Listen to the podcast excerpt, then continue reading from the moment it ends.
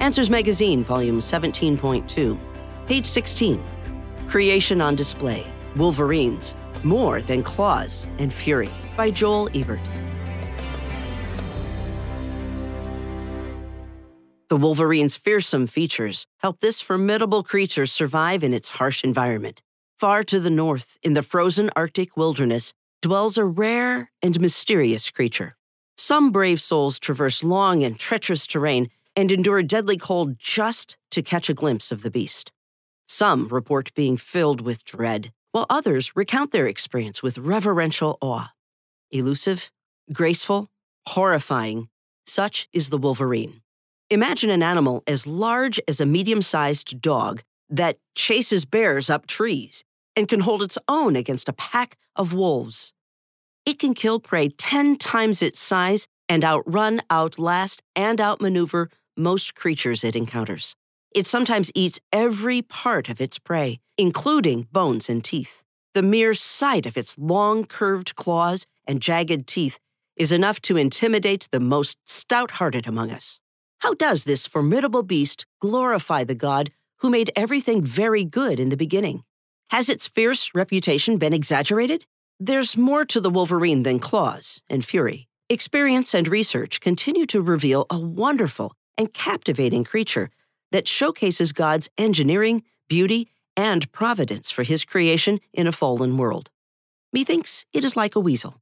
Even though they look like small bears, wolverines are basically enormous weasels. Wolverines belong to Mustelidae, a family that includes weasels, badgers, and otters, and into which God placed tremendous variety in the beginning. Creation scientists think Mustelidae may represent a single created kind, all descending from an original pair aboard the Ark.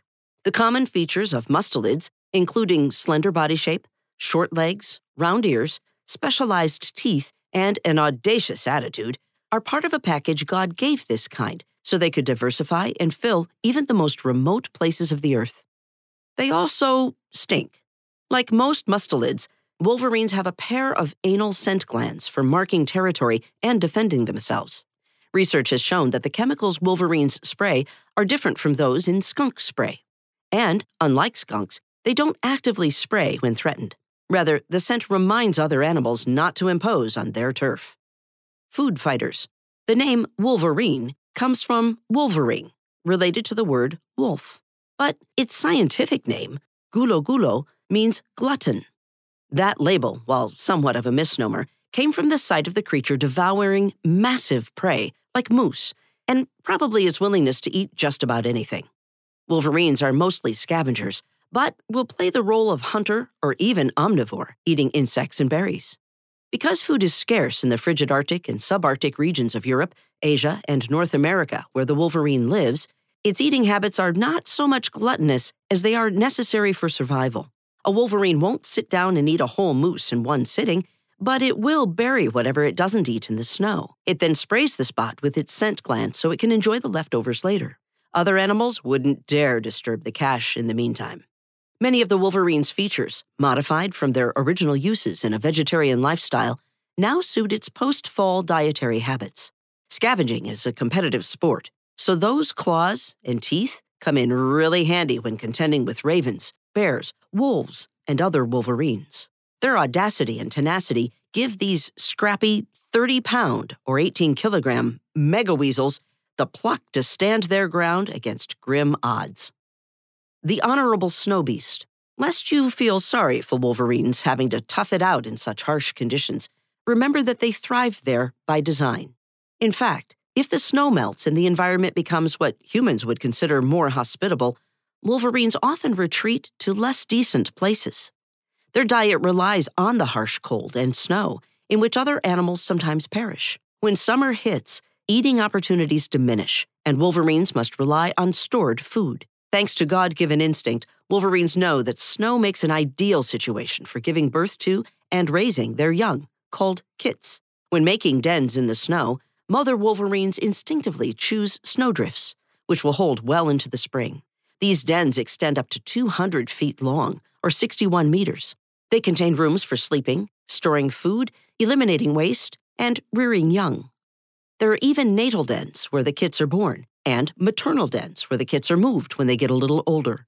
But when it comes to keeping warm, the wolverine's fur is where the real magic happens, making the wolverine immune to the sub zero temperatures of its homeland. Shaggy, oily, and dense, this fur is unlike any other fur in the animal world. This coat provides such excellent insulation that snow will not melt when the wolverine lies on it. Frost, which collects on other animal fur, brushes easily off wolverine fur. Wolverines can move very well in the Arctic environment. Their paws act as snowshoes, expanding to near double their size. Able to cover a lot of ground, wolverines have been tracked traveling hundreds of miles in just a few months. With lightweight, muscular bodies and long claws for traversing mountainous terrain, wolverines choose to go over mountains instead of around them. One wolverine was tracked scaling a near vertical cliff face of almost 5,000 feet, or 1,524 meters, in just 90 minutes. Living legends. With such mystique, deftness, and ferocity, this one creature can leave disparate impressions on people. To some, wolverines are enigmatic wonders. To others, they are the stuff of nightmares. Either way, a closer look reveals God's handiwork and providence. The Wolverine is well furnished with awe inspiring designs scientists and enthusiasts are still trying to figure out. God lovingly provided for them from the beginning, knowing the kind of world they would inhabit after the fall, so that the glory of the Lord would be known even to the ends of the earth. Joel Ebert holds a BS in biology from the University of Wisconsin Milwaukee. He has taught many subjects in high school science and Bible, including biology, anatomy, and Old Testament survey. He currently teaches at Heritage Christian School in New Berlin, Wisconsin.